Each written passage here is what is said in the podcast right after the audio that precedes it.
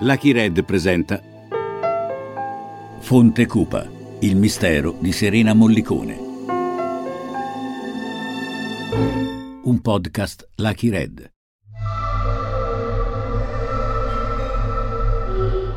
Quarto episodio, Carmine.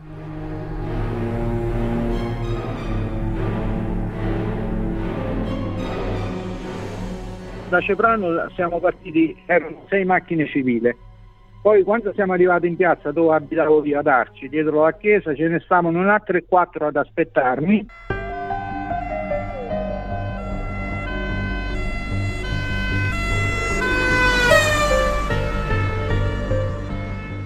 Poi imbocchiamo la superstrada Sora-Frosinone. All'uscita della superstrada eh, Frosinone ci stavano altre due pattuglie della polizia a aspettarmi.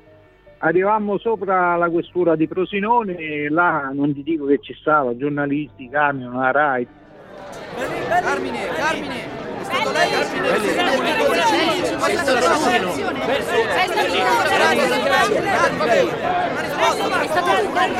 Hai ammazzato tu, Serena? E tutti quanti, ecco, hanno preso il mostro, il mostro di Arci, il mostro di Arci, capito?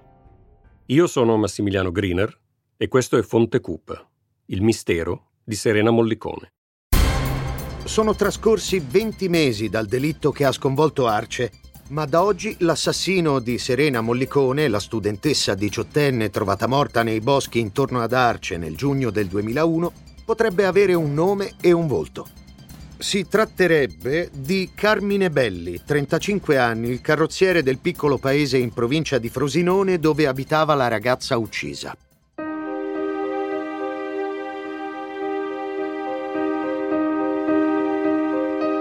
È il 6 febbraio 2003 quando Carmine Belli viene arrestato e portato in trofeo davanti ai media come il mostro di Arce. Io stessa ho più volte titolato Arrestato il mostro di Rocca d'Arce, arrestato il mostro di Serena, il mostro è in carcere. Il caso di Serena Mollicone sembra finalmente risolto. Resta però una domanda che è difficile eludere. Com'è possibile che proprio l'uomo che ha fornito spontaneamente delle informazioni per scoprire il responsabile del delitto ora sia in manette davanti alle telecamere e ai taccuini dei giornalisti? Se il responsabile del delitto è lui, per quale ragione si è fatto avanti riferendo elementi così importanti sul caso prima ancora che la polizia si accorgesse della sua esistenza? Per capirlo, dobbiamo tornare a venerdì 1 giugno 2001, il giorno della scomparsa di Serena.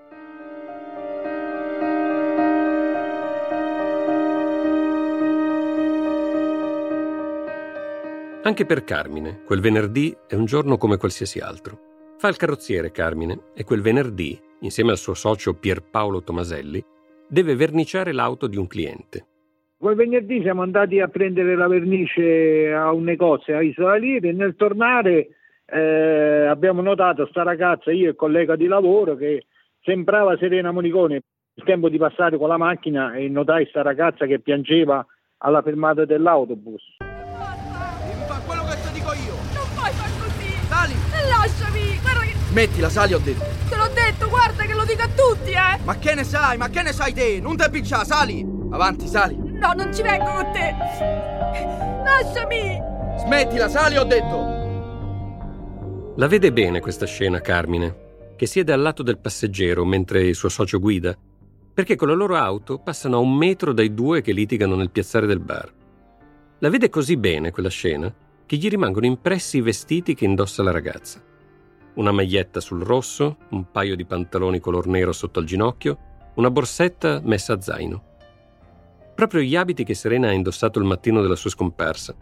Ma soprattutto la sente Carmine, la sente piangere. Piangeva così forte, racconterà, che cinque giorni dopo ha ancora nelle orecchie il pianto. Sembra quello di una bambina, disperata.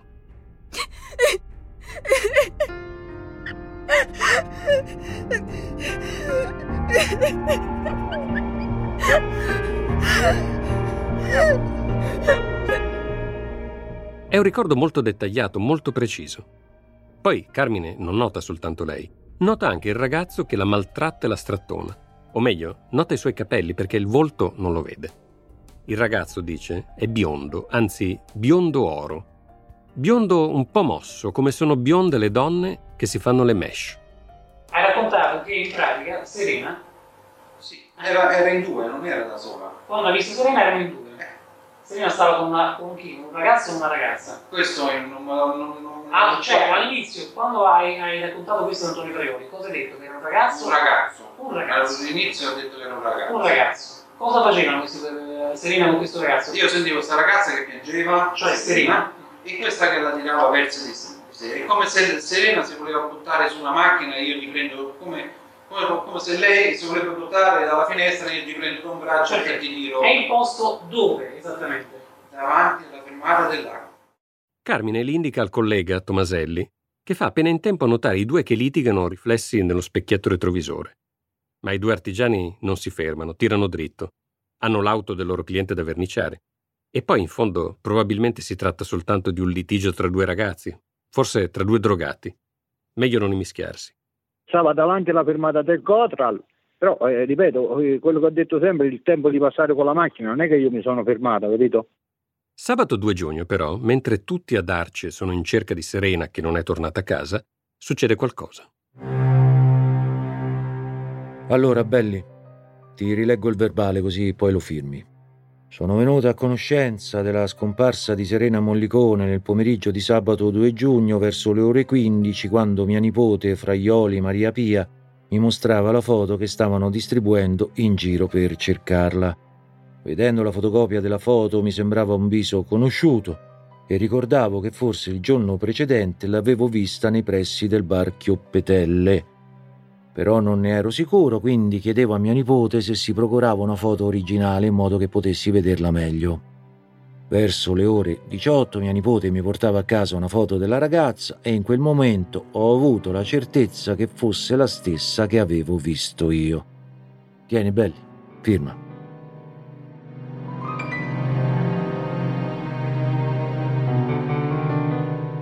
Il sabato pomeriggio la riconosce Carmine, la ragazza che veniva strattonata e piangeva mentre lui passava con il suo collega davanti al bar Chioppetelle. È Serena, la figlia del suo maestro delle elementari, Guglielmo, altro che una drogata.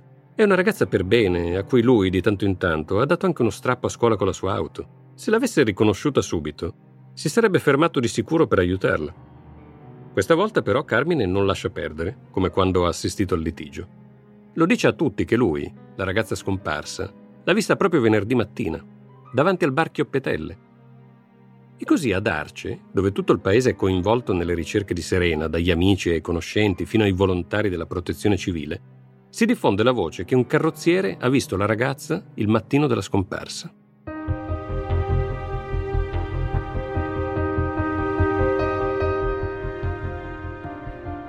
Intanto Carmine decide di tornare a dare un'occhiata nei dintorni del bar.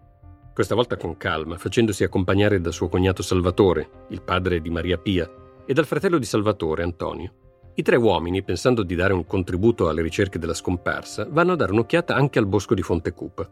Non si spingono al suo interno, nel punto in cui il giorno dopo, domenica, verrà ritrovato il cadavere di Serena. Solo un'occhiata veloce, senza risultati, ma è un sopralluogo che a Belli costerà molto caro.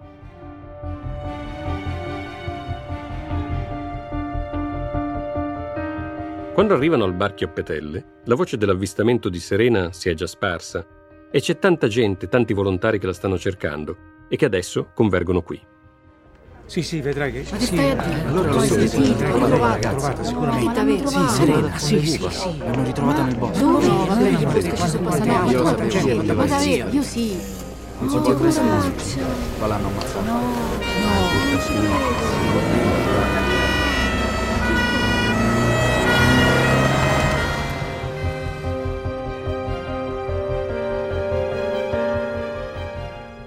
Arriva anche una pattuglia dei carabinieri, con a bordo il maresciallo Franco Mottola. Se è arrivato il maresciallo Motola e un altro maresciallo, non, non lo so, un altro carabiniere, ma io non li conosco i vari. E si sono uniti tutte le persone da, vicino alla macchina, sai, è come la formica che arriva vicino alla caramella. Poi non lo so chi ha detto che questa è una macchina rossa o una 112, una 500. Io personalmente una 500 una 112 vi ho detto che conoscevo un ragazzo sopra a Fontanarieri che aveva questa benedetta macchina rossa. Quel momento di confusione in cui tutti chiedono, vogliono sapere, fanno ipotesi e si scambiano informazioni, suscita la curiosità della barista in servizio al bar Chioppetelle, Simonetta Bianchi, quella che venerdì ha visto per ben due volte una ragazza che potrebbe essere Serena, quella che per prima ha riferito di un'auto rossa di cui hanno parlato tutti i media il giorno dopo, la testimonianza che metterà nei guai il povero Armandino. Questa è una ricostruzione di quello che Simonetta testimonia qualche giorno dopo. Vista la tanta confusione che si era creata, chiesi al maresciallo Mottola il motivo della concentrazione delle ricerche presso il bar Chioppetelle. E il maresciallo mi disse che un carrozziere di Arce, nel transitare nei pressi del bar sulla regionale 82, aveva visto Serena Mollicone. A differenza di Carmine, Simonetta non conosce Serena. Però anche lei descrive con molta accuratezza il modo in cui era vestita più o meno con le stesse parole usate da Carmine, e prima che i media lo riferissero. Non c'è dubbio, anche la sua testimonianza è molto importante. I carabinieri, però, non sono più interessati alla pista dell'auto rossa che non ha portato da nessuna parte. Sono interessati al carrozziere che ha detto di aver visto Serena litigare con un ragazzo. Ed è proprio su di lui che concentrano tutta la loro attenzione.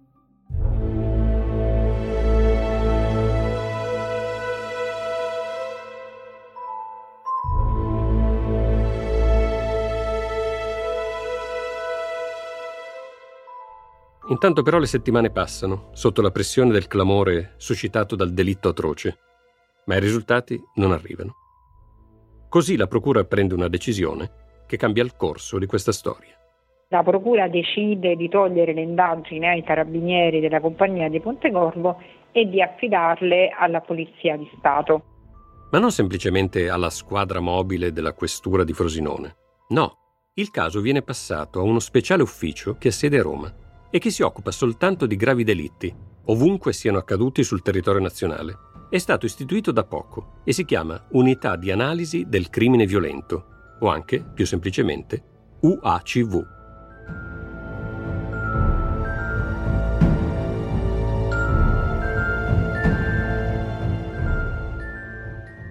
Lo UACV è una specie di FBI che scende in campo soltanto di fronte a casi troppo difficili perché i comuni investigatori possano risolverli. E ora tutto lo UACV riprende le indagini, ma non proprio da zero. Le riprende esattamente dove si sono fermati i carabinieri di Arci, dal carrozziere Carmine Belli.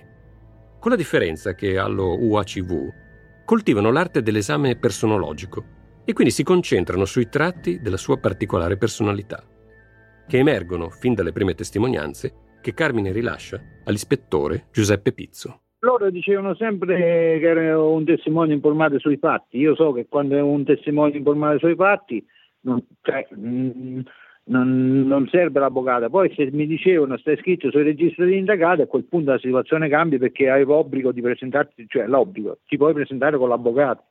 E così la maggior parte delle testimonianze avviene senza l'assistenza di un legale, in un momento delicatissimo dove la paura di finire coinvolto prevale, e spinge Carmine a smarcarsi, a togliersi dalla scena, che lo vede sempre più protagonista, suo malgrado.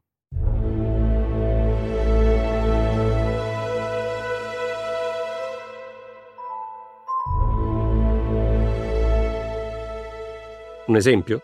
Carmine ha detto subito di conoscere Serena, ma appena si accorge che sospettano di lui, cerca incautamente di fare marcia indietro.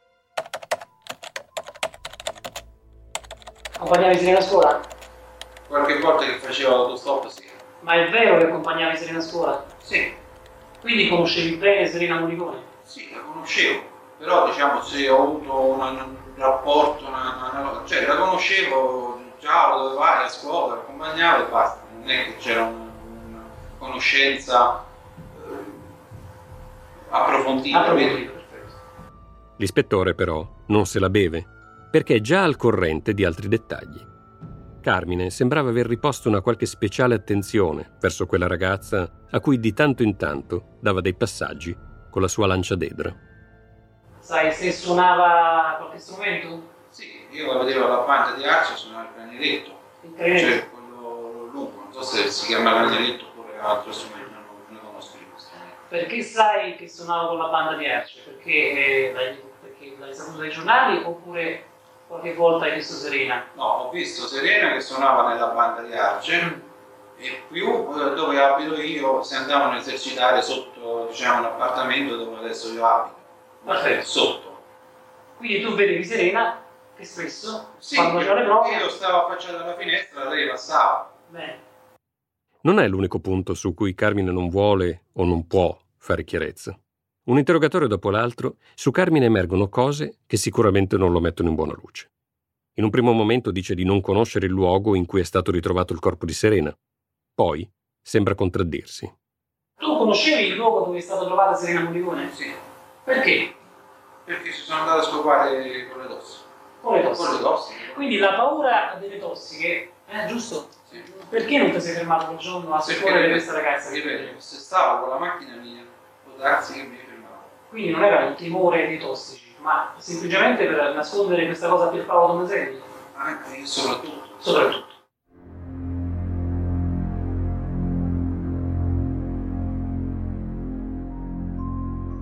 Insomma, di tanto in tanto Carmine allunga 50.000 lire a delle ragazze tossicodipendenti del paese in cambio di sesso.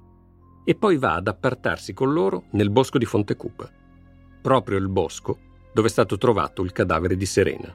Questi elementi portano l'UHV unitamente ad altri mh, sospetti e anche al profilo psicologico di Belli a credere che l'assassino di Serena Mollicone possa essere il carrozziere di Rocca d'Arce. Il sospetto dei poliziotti è chiaro. Il litigio di Serena davanti al bar Chioppetelle non è mai avvenuto. Carmine se l'ha inventato, in modo da scaricare la colpa della morte di Serena su un fantomatico ragazzo biondo. Così, al ritrovamento del corpo non lontano dal bar, la polizia avrebbe cercato il biondo e lui, il vero responsabile di quell'orrore, l'avrebbe fatta franca. Un piano davvero diabolico.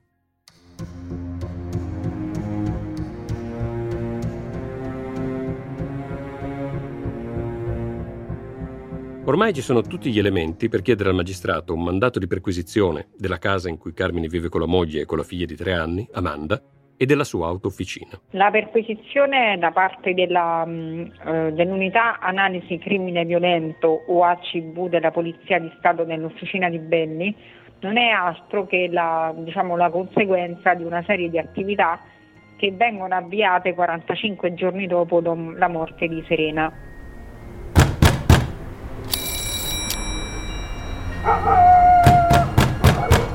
Apri, belli! Polizia!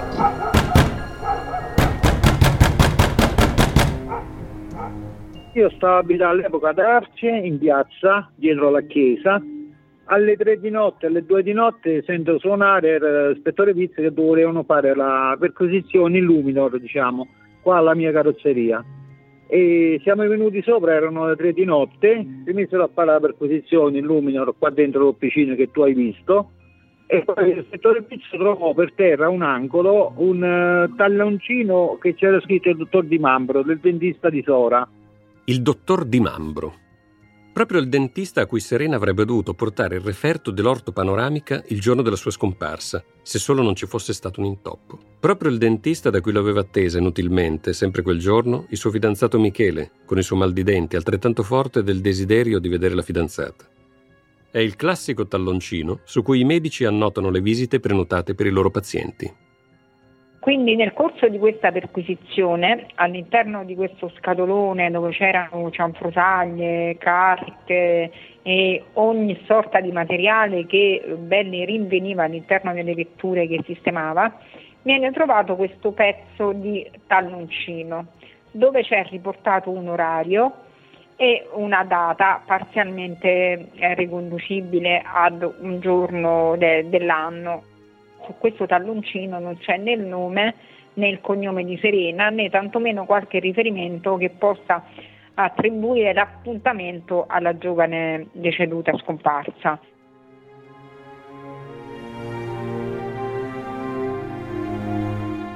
Pizzo quando trovò sto, sto, sto scontrino disse ah questo è quello di Serena Molicone.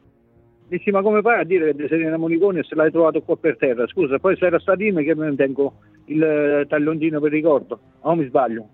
Però questo elemento viene ritenuto di fondamentale importanza per l'accusa quindi viene sequestrato e eh, insieme del nastro adesivo, eh, quello in dotazione ai carrozzieri che venne ritrovato sempre all'interno di uno scatolone. Nastro adesivo compatibile con quello usato per legare il corpo di Serena. Tutte prove schiaccianti per la polizia, anche perché Belli non è un cliente del dentista di Mambro e soprattutto non sa assolutamente spiegare come il talloncino e il nastro adesivo siano finiti tra le sue cose. E quindi come le spiego questa cosa? No, non lo so perché, non lo so. Quel bigliettino là dentro io non lo so perché si è trovato dentro quello scatolone. Però perché quel, quel, quel bigliettino sta là dentro non lo so neanche io. No, non ci trovo questo bigliettino. Non lo so neanche io. Io quello che, che ho visto, vi ho detto. Poi ci stanno queste cose che non sono capace neanche io a spiegarti se c'è qualcuno che, che mi vuole incastrare. Se c'è qualcuno che mi vuole incastrare, si domanda il carrozziere ma è una domanda che nessuno lo aiuta a formulare in modo preciso. Come nessuno d'altronde gli dà in quel momento l'assistenza legale a cui avrebbe diritto. Perché i suoi ormai non sono più da tempo sommarie informazioni testimoniali, sono veri e propri interrogatori.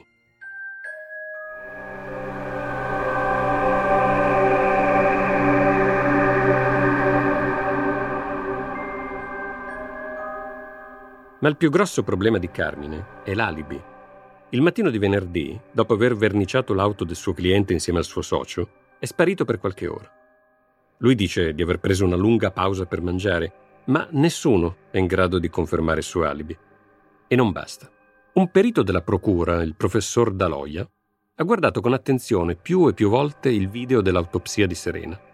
Sulla base di quello che ha visto, si è convinto che la ragazza sia morta tra le ore 11.30 di venerdì 1 giugno e le 6.30 del mattino del 2 giugno 2001. Un orario compatibile con l'unico buco di tre ore nell'alibi del carrozziere.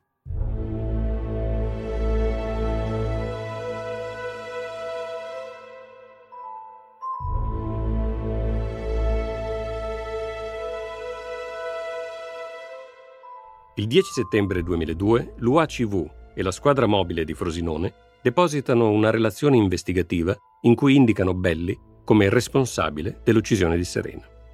La loro ipotesi è che il carrozziere abbia dato un passaggio alla ragazza che stava aspettando il pullman presso la rotatoria di Isola Liri tra le 9.35 e le 10.10, che in auto, durante il tragitto verso Arce, abbia tentato un approccio sessuale, che Serena si sia negata, che Carmine l'abbia colpita e soffocata e che alla fine l'abbia abbandonata nel bosco di Fontecupa, un luogo che conosceva bene perché lo frequentava con ragazze tossicodipendenti che si prostituivano occasionalmente.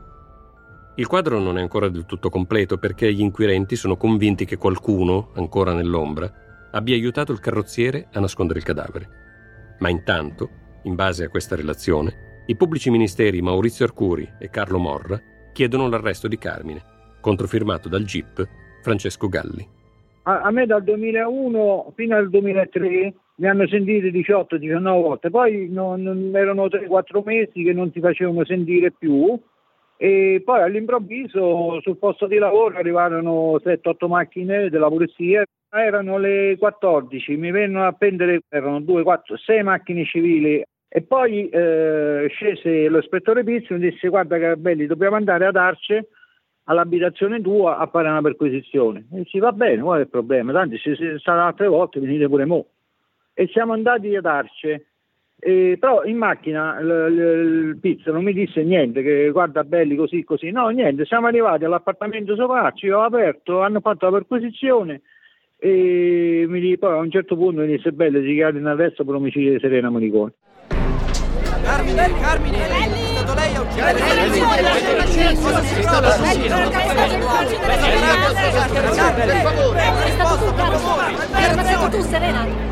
E tutti quanti ecco, hanno preso il mostro, il mostro di Arci, il mostro di Arci, capito?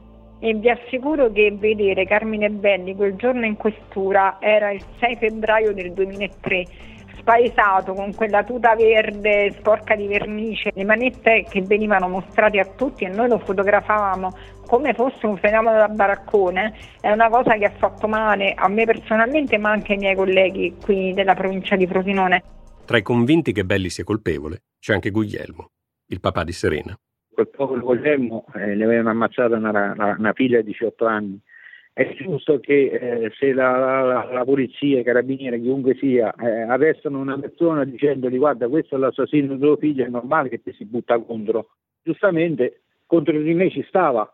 Allora loro mi hanno arrestato du- alle due di pomeriggio, hanno fatto tutto in carcere, sono, si sono arrivato a luna di notte a Cassino e appena che sono entrato ti fanno la perquisizione, poi ti assegnano la cella, poi vai all'infermeria, ti fanno la visita e niente, poi aspetti la giustizia là dentro.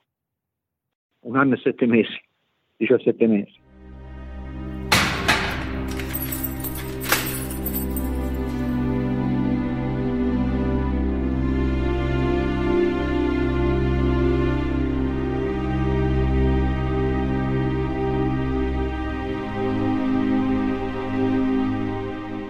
In attesa di processo, io ho fatto tutto il 17 mesi, solamente. I primi sei mesi avevo la sorveglianza a vista, quindi una guardia solo per me. Se quello a fianco si stava a suicidare, lui non era autorizzato a muoversi perché era sorvegliato solo per me.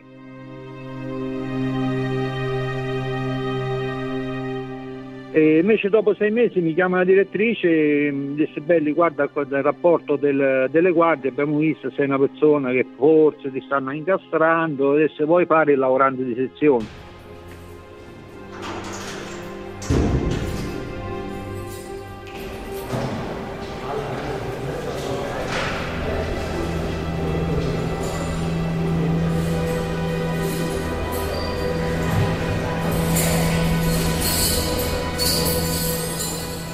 dopo sei mesi mi togliero la, la, cosa, la sorveglianza a vista e mi mise a fare il lavorante in sezione, da, pure diciamo il corridoio, il giro nell'immondizia, da mangiare gli altri detenuti. Ma io sempre in isolamento questo, eh.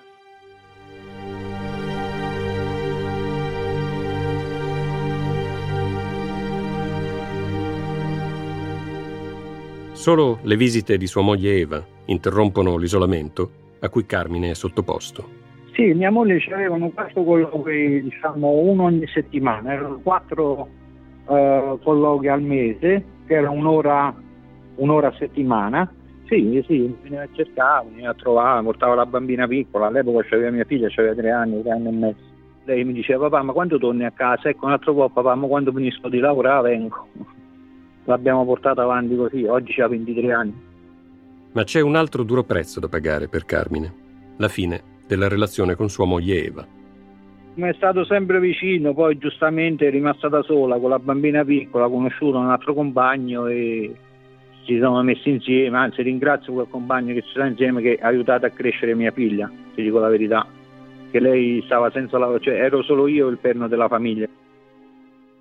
Il 14 gennaio 2004 inizia a Cassino il processo. Le prove contro il carrozziere e soprattutto il suo stile di vita non esattamente esemplare ne fanno l'imputato perfetto. L'accusa è convinta di avere la condanna in pugno e il pubblico ministero chiede di condannare Carmine. Ha la mano pesante. La sua richiesta, infatti, è di 23 anni di reclusione. Ascolta tutte le puntate della serie in esclusiva su Amazon Music. Fonte Cupa il mistero di Serena Mollicone. È un podcast Lucky Red, scritto da Antonella Bolelli Ferrera e Massimiliano Griner. Storia, editor e supervisione artistica Antonella Bolelli Ferrera. Regia Riccardo Sinibaldi. Editing, sound design e musiche originali Alessandro Morinari. Effetti sonori Matteo Bendinelli. Voci di Massimiliano Griner, Emanuele Durante, Paolo Giovannucci, Ivan Castiglione, Francesco Meoni, Valentina Morini, Monica Migliori, Alessia Rubini, Alessia Sorbello, Claudio Corinaldesi, Andrea Pannofino, Diego Venditti e Carolina Zaccarini.